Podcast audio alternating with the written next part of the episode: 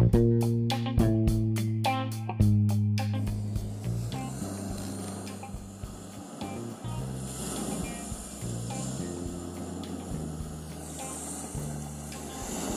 boas, meu povo! Bem-vindos, bem-vindas ao podcast Vamos no Pano Mesmo, aqui direto do Oceano Atlântico sem número. Vamos lá, episódio 40, Vamos no Pano Mesmo. Eu sou o Juca Andrade e bora lá!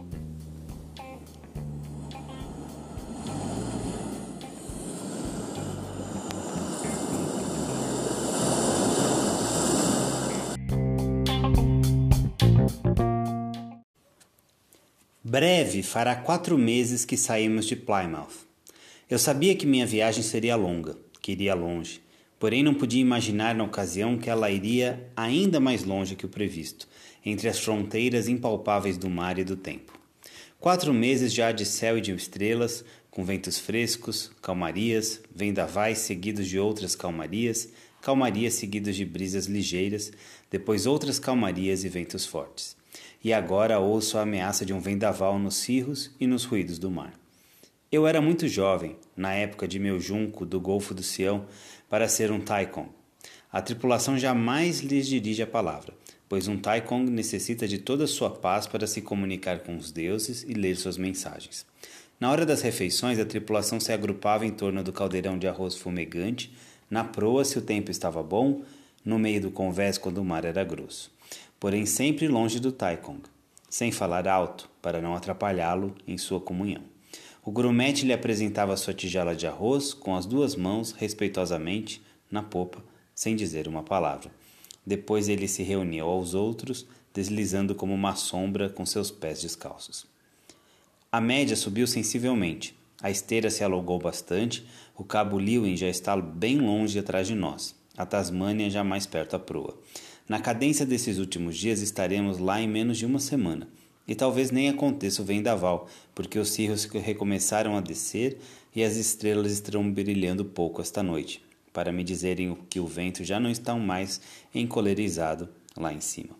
Quando os ventos são fortes nas altas camadas atmosféricas, provocam diferenças importantes de densidade entre as camadas de ar que não têm a mesma temperatura. Assim, as estrelas cintilam mais do que o normal devido à refração adquirida que desvia a luz. E quando os ventos de grandes altitudes atingem grandes violências, isso indica sempre a aproximação de uma perturbação no tempo, ou pelo menos de um tempo instável. A viagem do Joshua Slocum e o livro dele, de fato, foram marcos tanto na náutica quanto na literatura náutica e na literatura como um todo. Nós temos um episódio aqui que nós falamos sobre o livro do Slocum, A Volta ao Mundo dele em Solitário, Sozinho ao Redor do Mundo, é o título do livro. E o, o Joshua Slocum é um grande exemplo de comunhão entre mar, veleiro e o velejador e o navegador. Agora, o Bernard Montessier, ele está alguns degraus acima. Uh, sim, a, a, viagem do Slocum foi mais importante, ok, foi a primeira com menos recursos, se bem que o Montessier também não tinha lá grandes, tão grandes recursos assim. Mas o livro, a obra do Montessier é realmente algo que leva a gente além da navegação. É uma viagem em que o veleiro, o mar e o navegador se tornam um só não existe mais disputa. Ele começa a viagem numa regata. Num determinado momento, essa regata deixa de ter sentido para ele e de uma forma sensacional. E os três se tornam um. Isso é muito difícil de acontecer. O mar normalmente nos é indiferente e e ele fazer parte da história e entrar em comunhão entre três elementos é algo que a gente não vê é, a todo momento. O livro do Montessier, O Longo Caminho, na minha opinião, é a maior obra náutica que se tem até hoje.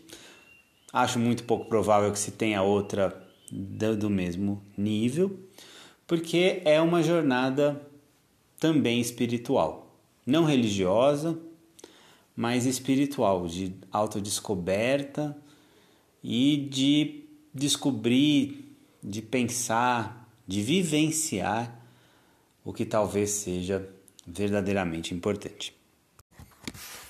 O exemplar que eu tenho aqui é da Edições Marítimas, lá do Rio de Janeiro, Rua da Candelária. Esse endereço aqui já eles não estão mais lá. É bem bacana, é uma edição de 1984.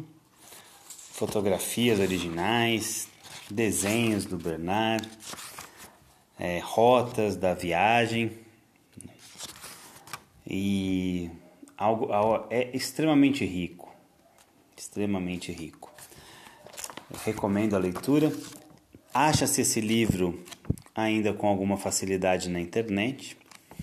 E quando você folheia, como eu estou fazendo agora, e vejo as fotos do poste telefônico que ele usou como mastro, a gente não tem como parar para pensar que hoje com tantos mais, com os veleiros com recursos tão mais aprimorados, eles ficam parados esperando uma navegação que talvez nunca venha, muitas vezes não vem, pelo menos não com aquele dono, com aquela dona.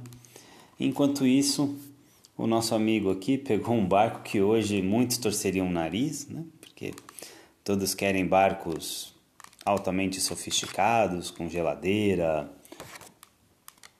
gerador, ar condicionado e não navegam nem um décimo de um décimo de um décimo do que o nosso amigo Bernardo velejou com o Joshua. É, é, é muito legal essa, refazer essa viagem. Eu estou relendo o livro aqui com muito cuidado para fazer aqui a, esse episódio 40 do podcast e sem ser cansativo para vocês. Uh, eu sou fã mesmo, então em alguns momentos talvez eu exagere, peço desculpas desde já. É, vamos começar fazendo uma, uma, uma, uma rápida biografia do Montessier. Ele, tem, ele é francês, mas ele tem uma, uma história de vida diferente. Isso vai ajudar a explicar um pouco é, o porquê de algumas coisas. Na seg num segundo momento, nós falaremos da regata que deu início a tudo isso a regata que foi organizada por um jornal inglês é, e que rendeu várias histórias. Né? Veio a glória ao Robert Knox Johnson, Sir Robert Knox Johnson, é, a, a inglória para outro participante, num catamarã, ou trimarã, hein? E, se eu não me, se eu não me engano, era um trimarã. E para o Montessier deu as, abriu em terra as portas do paraíso. Uh, vamos falar disso, da, então, da, da bio, pequena biografia. Na sequência, vamos falar um pouquinho sobre a regata que deu origem a tudo isso. Não vou contar o final do livro, não farei esse spoiler, mas falarei alguns, uh, alguns pontos. Ele não terminou a regata, isso daí é fato público e notório. Então, ele não termina a regata. Agora, o que ele faz na sequência é mais sensacional do que se ele terminasse a regata porque é, não foi basicamente que ele não terminou porque ele desistiu e ficou para trás. Não, num dado momento ele percebe que, meu, eu não quero ganhar esse negócio.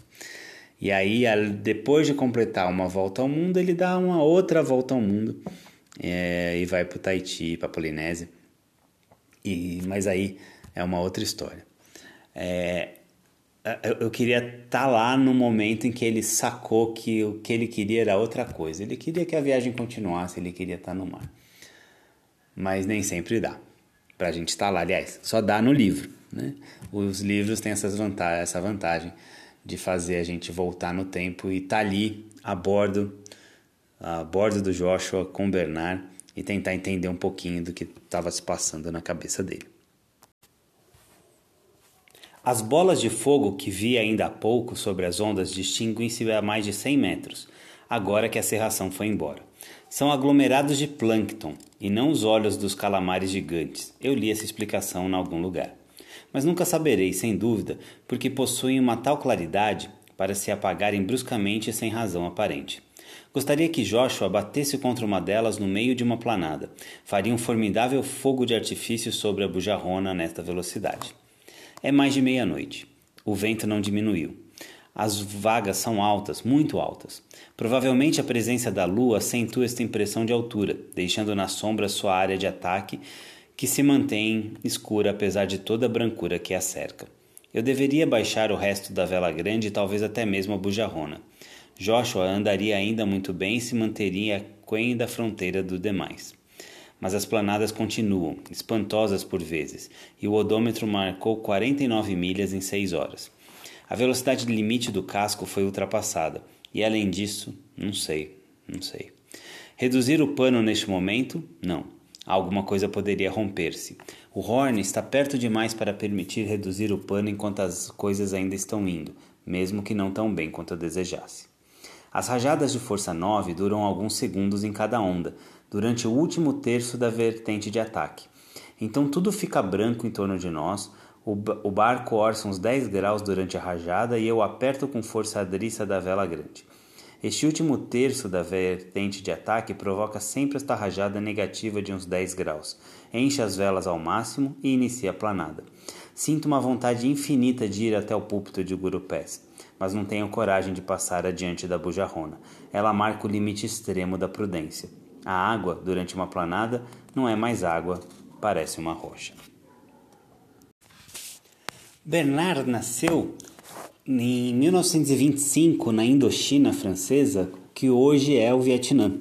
Aonde ele nasceu seria hoje a cidade de Hanoi, no Vietnã, e um cidadão francês e desde a sua infância até a idade adulta, ele teve muito contato com os navegadores daquela região, que navegam com, nos barcos de armados em junco e são embarcações tradicionais e que lidam com as monções, são, embarca são navegadores tradicionais com muito conhecimento do mar e que certamente influenciaram bastante é, o Montessier na, na, sua vida e na sua relação é, com o mar e com ele mesmo e com a, a vela e, e, com o céu.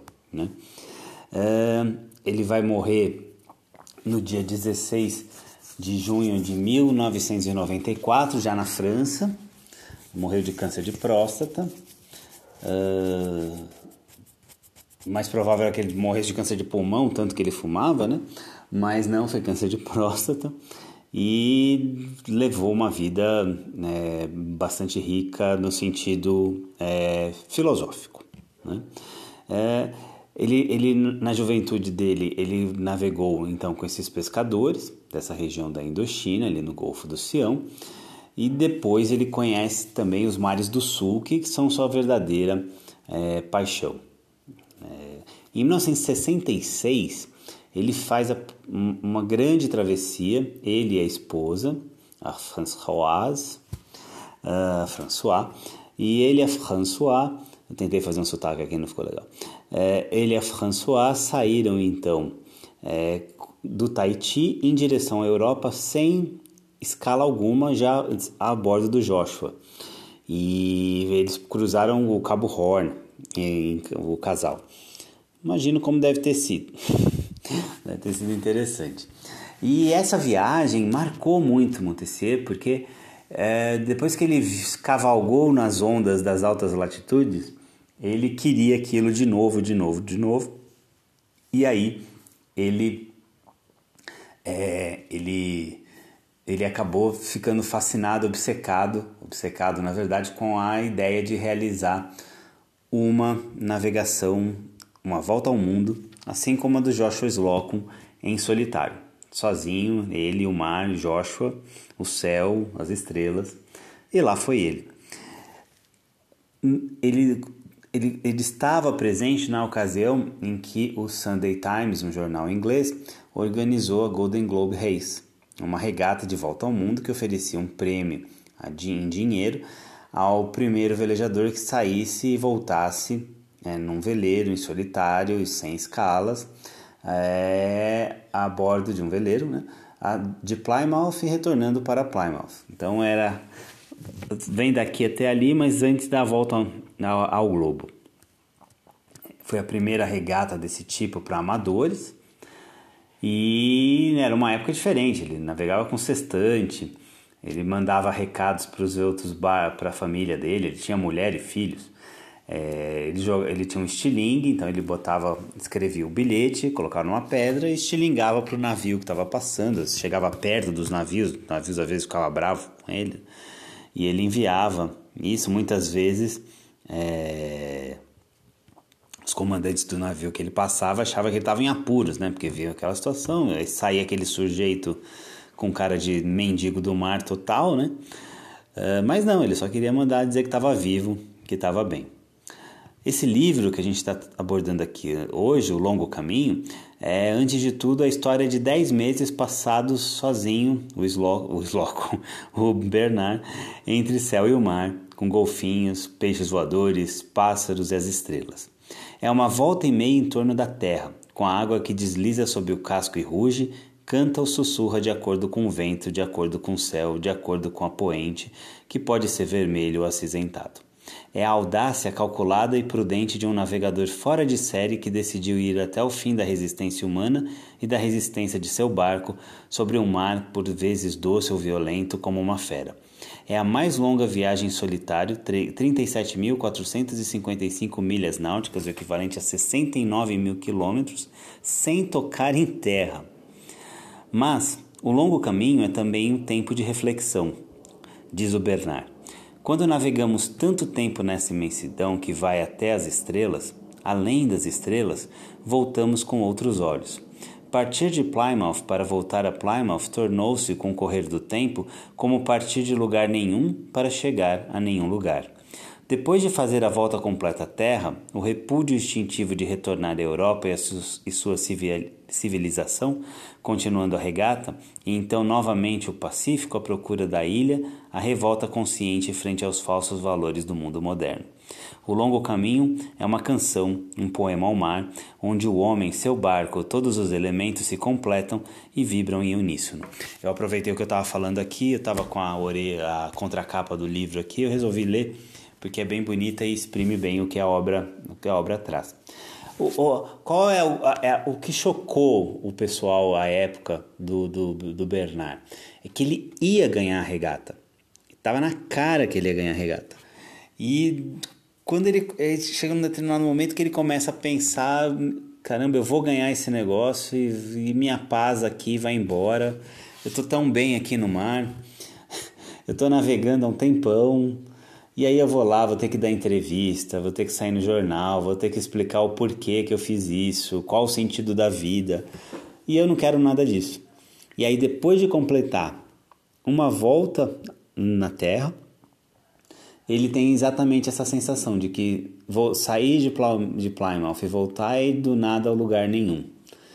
E ele não queria isso para ele nem para a viagem dele. Aí ele continua sem parar em lugar nenhum, num barco que hoje seria considerado extremamente rudimentar, à época já era, mas hoje passaria, todos torceriam o nariz, e aí ele decide continuar da Europa até o Tahiti, de novo, né? E completa meia volta ao mundo e lá a viagem dele, enfim, termina, e aí ele entra numa jornada espiritual, que aí também já não é mais a minha pegada, eu, eu, eu gosto da aventura do homem. Né? É, quando ele fica místico demais, aí já é outro caminho, longo também, mas não é o objetivo aqui do podcast. É, um, é uma história e tanto. É uma história e tanto. Eu sou muito fã, deu para perceber. Não tô nem fazendo muita gracinha hoje aqui, né? Só chamei o Bernard de mendigo, mas é porque, de fato, a cara dele quando parava perto dos navios não devia ser das mais interessantes. Mas bora lá, no pano mesmo. Vou ler mais um trechinho do livro aqui. Meus cabelos ficaram tão compridos que fazem verdadeiros nós no alto da cabeça. O pente já não passa mais há várias semanas. Eu pensava que tinha piche colado na cabeça ao me encostar no mastro da mezena. Levei muito tempo para compreender que não era piche, e sim os nós. Não faz diferença. O que é realmente espantoso é que minha pele continua perfeitamente intacta, sem ver sabão há tanto tempo. Pois é, eu dei a volta ao mundo sem me lavar, sem sentir necessidade disso, pois meu único banho foi ainda na zona de calmarias do Equador no Atlântico e acabamos de cruzar a longitude onde Joshua estava semi-afogado pelas pancadas de chuva morna. Faz praticamente seis meses e até agora nem uma brotoeja sobre a pele. Nunca senti a menor vontade de me coçar. Ontem, vento força 7 de oeste e sudoeste, mas o mar ainda não teve tempo de formar-se. Ele está calmo hoje novamente. É um verão excepcional para o paralelo 40 graus. O vento para. Jogo no mar o bujão de 20 quilos que continha cimento e o gesso destinado aos consertos da linha d'água, no caso de avaria contra um iceberg. Não haverá mais icebergs. Inútil atulhar o Joshua com este peso que ocupa lugar e atrapalha a concentração de peso de coisas indispensáveis. Remexo distraidamente a porção de argila, inútil também agora que o gesso e o cimento foram jogados fora. Estranho. Esta matéria mole e morna que amasso entre as mãos e que havia esquecido a consistência. Aproximo-a do rosto, seu cheiro penetra lentamente meu nariz, e em seguida não sei mais muito mais o que está acontecendo, mas a terra inteira entra dentro de mim, como um raio. Revejo minha babá chinesa quando ela me ensinava, criança, a me deitar com o rosto encostado à terra quando eu estava muito cansado por um esforço muito grande, ou depois de ter feito uma travessura. E, mais tarde, já adulto, ela me dizia que a terra dá sua força e sua paz àqueles que a amam e sabem reconhecer o seu alento. 1968. Pensa no ano doido. Foi um ano de muitas alterações nos costumes, foi um ano revolucionário. 1968 é conhecido como o ano que nunca terminou. Esse é até um livro do jornalista Zuenir Ventura, é um livro bacana, fala mais sobre o aspecto aqui no Brasil, porque 1968 foi o ano do AI-5, em que houve a maior repressão pelo, pelo governo militar, mas não é o enfoque aqui do nosso podcast essa história. Mas ele começa contando uma festa muito louca que aconteceu no Rio de Janeiro, é, antes da. pouquinho antes do, do AI-5, e mostra como a coisa estava muito louca. É, o outro jornalista, o Nelson Mota, ele diz que se você era nascido naquela época e lembra de 1968 é porque você não viveu. Alguma coisa é, você não fez de certo ou de errado. Aí depende do ângulo. Estamos aqui agora em Santos, terra da caridade e da liberdade, é, esperando aqui a, a balsa Santos Guarujá para continuar esse episódio no na pérola do Atlântico Guarujá. Mas vamos lá. Em 1968 morre John F. Kennedy, Martin Luther King. É um ano bem interessante é o ano da regata em que o Bernardo Montessier participou, a regata organizada pelo Sunday Times. É, nesse 1968, mais exatamente no dia 2 de maio de 1968, alguns estudantes de uma universidade francesa resolveram se rebelar é, contra a divisão de dormitórios do masculino para o feminino. Eles queriam tudo junto. E eles começaram ali, inocentemente, um movimento que guarda repercussões até hoje. Uh, naquele momento, eles começaram uma greve, isso se alastrou para uma greve geral. 9 milhões de trabalhadores franceses cruzaram os braços naquele maio de 1968. Houve muitas é, passeatas, greves, enfim. E o tanto que o presidente da França à época, o Charles de Gaulle, que hoje é o nome do aeroporto, é, o Charles de Gaulle ele se refugiou numa base militar alemã, concedeu aumento de 35% no salário mínimo, mas deu a volta por cima, conseguiu dar a volta por cima, passou ali e depois é, resolveu o tumulto social. Mas 1968 trouxe é, e muitos estudiosos se debruçam sobre o assunto, mas a, a, verdadeira revolução de 1968, que culminou naquela história dos dormitórios masculino e feminino, da, da mistura ali, é, foi uma revolução cultural, em que pela primeira vez na história da humanidade, muito provavelmente, o jovem passa a ditar as próprias regras. Não só no primeiro momento do dele, próprio jovem, e depois para os velhos. É, vai, vou dar um exemplo que vai ser fácil de entender essa história. Vou, o, pela primeira vez na história da humanidade, o mais novo, de, por conta da tecnologia, detém um conhecimento maior do mundo, conhecimento técnico, do que o mais velho.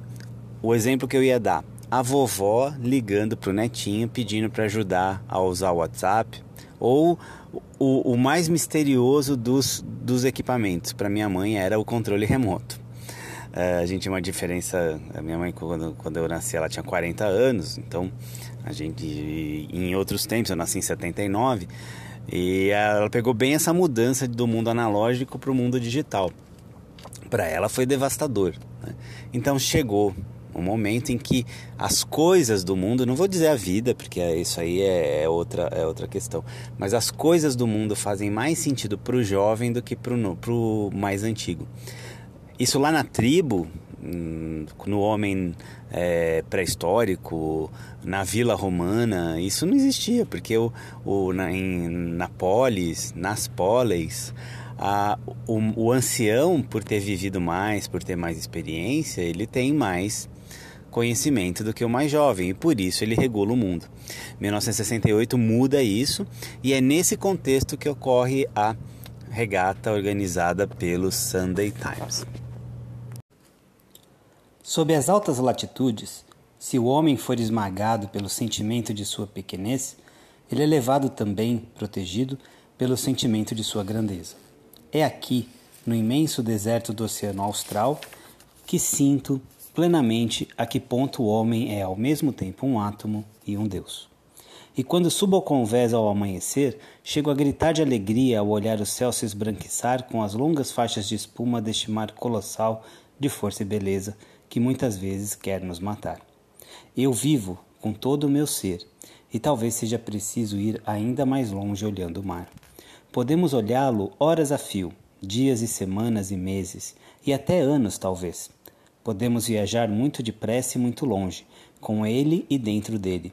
Basta pousarmos o olhar sobre uma onda. Uma onda não muito grande e não muito pequena, justo do tamanho necessário.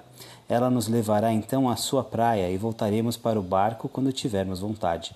Podemos escolher, dizendo a onda, para ir a uma praia de areia branca ou de areia preta, ou sobre coral da cor que desejarmos, ou sobre rochedos lisos cheios de algas verdes, como desejarmos tudo como nós quisermos.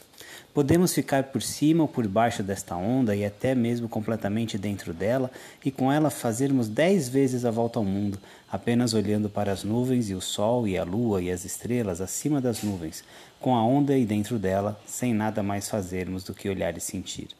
Podemos também apanhar um raio da lua no instante em que ele ricocheteia sobre o mar, e, sobre ele, andarmos sobre a terra, correndo pelos campos e respirando as árvores e as coisas da terra, e voltamos a bordo para olhar o mar, apenas para olhá-lo e pensar com ele, respirando ainda o aroma da terra e das coisas do céu.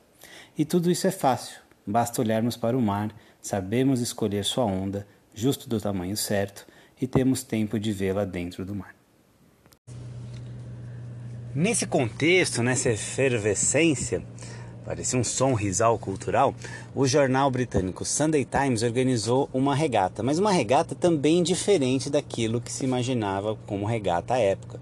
Se você falasse em 1968 de regata, iam imaginar America's Cup, match race, um barco contra o outro, uh, as Olimpíadas, regatas barla-sota, regatas triangulares, regatas de algum percurso em que seu oponente está logo ali perto de você, ou pelo menos num primeiro momento, num campo visual. Essa regata era diferente já na concepção, porque a largada ela não ocorreria num exato momento para todos. É, foram definidas algumas regras. A largada, o competidor ele deveria ir sozinho, uh, num veleiro, num barco à vela, e realizar uma volta ao mundo completa, saindo de Plymouth e retornando para Plymouth, passando pelos três grandes cabos: o Cabo Horn, o Cabo da Boa Esperança e o Cabo Lewin. E com isso ele ia cruzar todos os oceanos lá do sul, lá no, na, na altura ali dos 40, 50 graus sul, e retornaria para o mesmo ponto de partida sem assistência, em solitário e sem escalas, que é sensacional. Uh, a largada poderia ocorrer em qualquer momento entre os dias 1 de junho de 1968 e 31 de outubro de 1968. Então a largada, cada um saía uh, no tempo que fosse. Havia dois prêmios: o troféu Golden Globe, o nome da regata era Sunday Time Golden Globe Race. Uh, o primeiro troféu, o troféu Golden Globe para o primeiro que completasse o trajeto e um segundo prêmio que poderia ser cumulado ou não com o troféu para o que fizesse a circunnavegação mais rápida. Esse prêmio era de 5 mil milhas, é, libras, 5 mil libras é, esterlinas, o que até hoje é um dinheiro bom, mas em 1968 representava, é, descontada a inflação, uma pequena fortuna.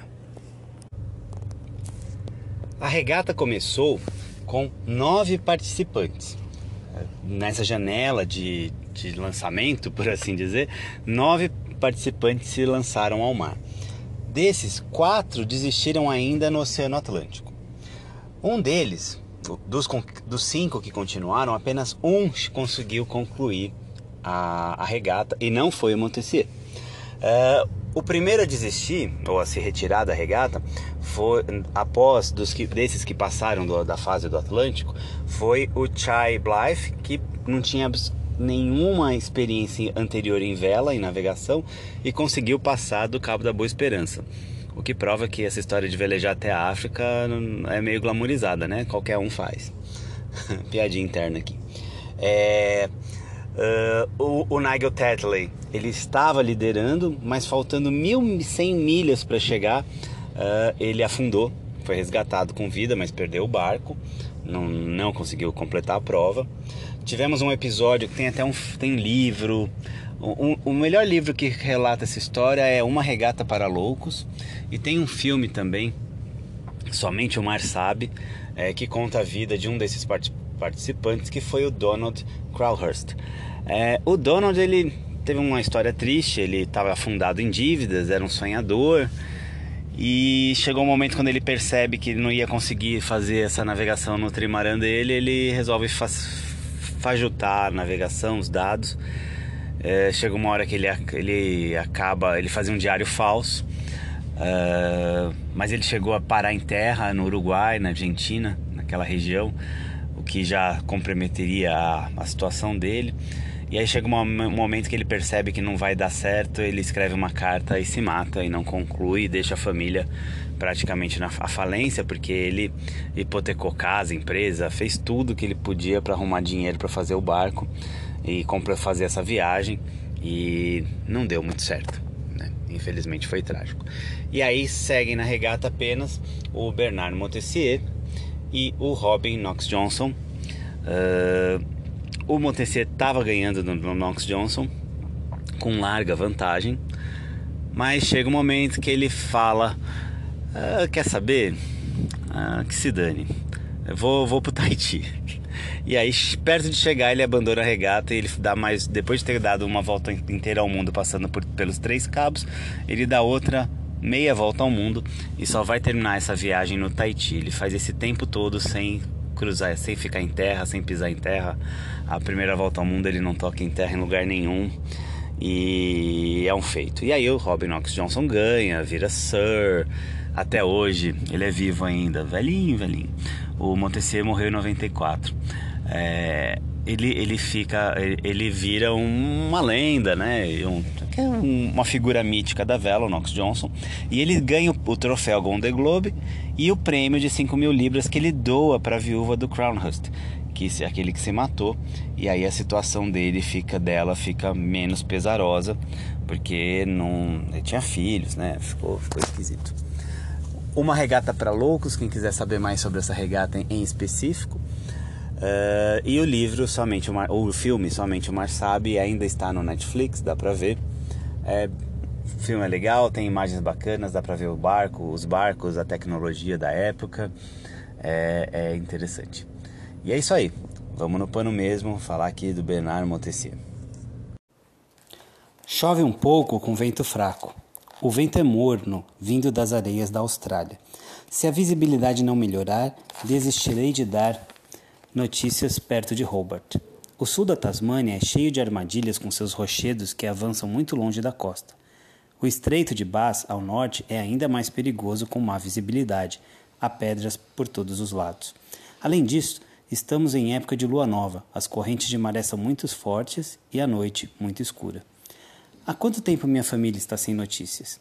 Teria o cargueirinho preto levado as encomendas de Boa Esperança? Não sei e também nada sei sobre meus companheiros. Entretanto, estou contente, sozinho com meu barco há quatro meses. Sozinho com as nuvens e as ondas, o sol e as estrelas, as fronteiras do mar que estão em todos os lugares e em lugar nenhum. Um pouco como esta gaivota solitária a qual dei uma lata de patê hoje de manhã. Será que foi realmente hoje de manhã? Ou ontem de manhã? Já não lembro bem e escuto o barulho das águas sobre o casco. Foi de manhã porque ela pousou sobre a popa e as plumas tinham reflexos ocres do sol, que se levantava. Como se as três gaivotas que quase acariciei uma noite. Quando foi? Duas semanas? Dois meses? Já não sei de mais nada. Sei apenas que elas me deram seu calor e este calor dura muito tempo. Há quatro meses que eu parti. Poderia ser uma semana como um ano. Parece-me que será sempre a mesma coisa o tempo mudou de dimensão. Lá fora chuvisca sobre um mar muito calmo para esta zona, com um ventinho força 3 bem regular que empurra Joshua a seis nós. Estou bem aqui dentro da cabine, cheia de fumaça do meu cigarro. A chuva bate imperceptivelmente sobre o convés, com uma nota mais vibrante que a sobre a cúpula mais fina do posto de comando. O movimento do mar é apenas sensível. Eu acreditaria estar ancorado dentro de um atol, de tão calmo em torno de nós. Tudo que o Oceano Índico nos deu, tanto cansaço no início, os ventos não muito violentos, as calmarias, as duas cigarras do mar que se encontraram, os pássaros que procuravam, os golfinhos brancos e pretos, e ainda uma vez os pássaros e tantas alegrias desde que minha fadiga passou. Essa noite estou sem sono. Respiro a paz que me cerca, a água desce pelas veias, se unem ao céu, enchem os baldes. Dá para ouvir aqui de dentro quando a retranca se levanta um pouco, libertando de uma só vez toda a água aprisionada nas dobras da primeira forra de risos que não cheguei a soltar. O galão de plástico está quase cheio, breve irei passá-lo para o tanque. Tenho água bastante para chegar até as zonas da calmaria do Atlântico, mas derramo-a no tanque e não irei parar enquanto eles não estiverem cheios. Esse, eu queria muito estar presente no exato instante porque eu imagino que foi num instante essa decisão do Montessier de abandonar a, a abandonar a regata e seguir. Mas e, e, assim, na minha mente foi um momento de iluminação glorioso, em que ele se encheu de espiritualidade e sei lá o que, uh, debaixou o Espírito Santo lá e ele decidiu isso. Mas a verdade é que deve ter sido, não deve ter sido como eu imaginei. Isso aí me lembra Fernando de Noronha. Eu imaginava Fernando de Noronha uma ilha parecida com Ilha Bela, um negócio gritando lá no meio do Atlântico é, equatorial ali, uma coisa no meio dos alísios, um, um, berro de terra saindo do mar. Mas na verdade, quando eu, a primeira vez que eu cheguei em Noronha, é, era uma ilhazinha delicada, pequenininha, uma joia, uns traços do Niemeyer ali no Atlântico. E eu acho que talvez a, a decisão do Montessier tenha sido essa. Talvez ele simplesmente não quis voltar para a mulher. Uh, talvez ele. navegar solitário te, te faz senhor do seu próprio estado. Você, naqueles metros ali, você vira o governante. Se você está sozinho, você vira o governante absoluto. É dif... Depois que você se acostuma, os primeiros dias são um pouco, às vezes são um pouco difíceis, mas depois que você se acostuma com isso, ele já estava ali 9, 10 meses no mar naquele universo, naquela na, lidando com aqueles problemas, mas resolvendo, o bar, confiando no barco. Eu acho que foi mais hoje pensando aqui, eu acho que foi mais um processo essa desistência da regata. Claramente ele não quis abrir mão daquilo que ele estava vivendo para uma vida de glórias e luxos e cerimônias, né? Mas essa parte das honrarias realmente acho que ele não queria isso, mas não, não porque ele fosse. E aqui eu tô falando do meu ídolo, hein? E é uma opinião minha. Não porque ele fosse um ser divinamente diferenciado, mas simplesmente porque ele não quis. Às vezes a gente simplesmente não quer. Não quero. Não quer comer pipoca? Não quero. Acho que foi meio isso. Quer ganhar regata Golden Globe, 5 mil libras esterlinas? Não, não quero. E aí ele ele rejeitou as 5 mil libras esterlinas da mesma forma que ele rejeitaria um, um, um, pote de pipoca. Ah, não quero não. E aí seguiu. Tal, talvez voltar para casa não tenha sido tão desejoso assim, né? E aí ele foi pro Tahiti, seguiu e vida que segue. Aí lá ele continuou com a, a sua jornada. Uh, depois de um tempo ele volta para a França, onde ele morre em 1994. Mas sim, eu sou fã, eu adoro, eu acho a história mais sensacional de todas. Só que eu já não tenho mais essa visão romântica de que ele, oh meu Deus do céu, serei um iluminado aqui, vi a verdade. Não, eu acho que ele foi um processo, foi passando dia após dia, ele ele estava gostando de navegar. Ele estava gostando daquela história. Se acostumou, talvez ele tenha se acostumado com aquilo. E ele não quis abrir mão do costume. Ele tinha 43 anos na época, mas 43 anos em 1968 você já era velho. Hoje isso mudou um pouquinho. A expectativa de vida no Brasil em 1968 era de 50 e poucos anos. Mal chegava nos 60. Então você já tinha lá um certo nível de saco cheio. Hoje não, né? 43, eu tenho 44, então ainda penso em fazer muita coisa. Então acho que não, embora com certeza eu já esteja bastante rabugento.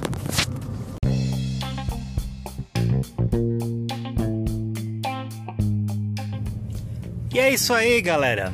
Essa aí é a obra, um pouquinho da obra, O Longo Caminho de Bernard Montessier.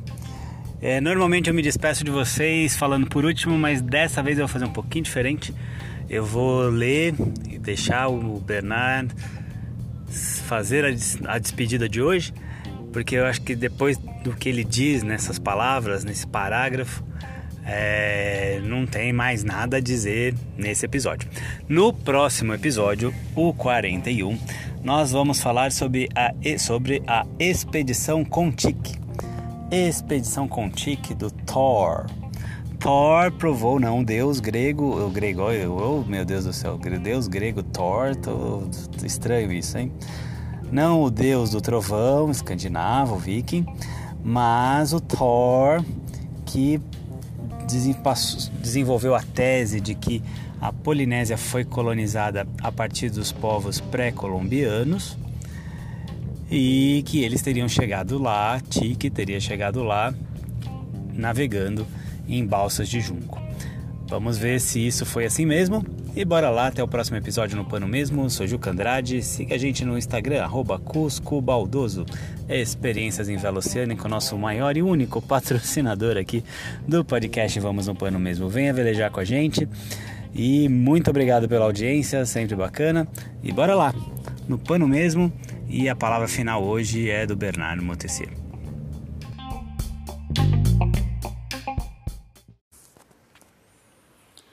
Não estou triste nem alegre, nem muito tenso, nem mesmo descontraído.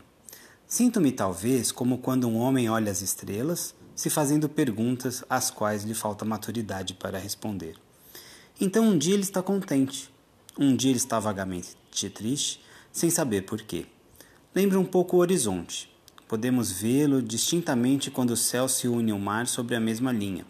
Vamos sempre em direção a ele mas ele se mantém sempre à mesma distância, próximo e, ao mesmo tempo, inacessível.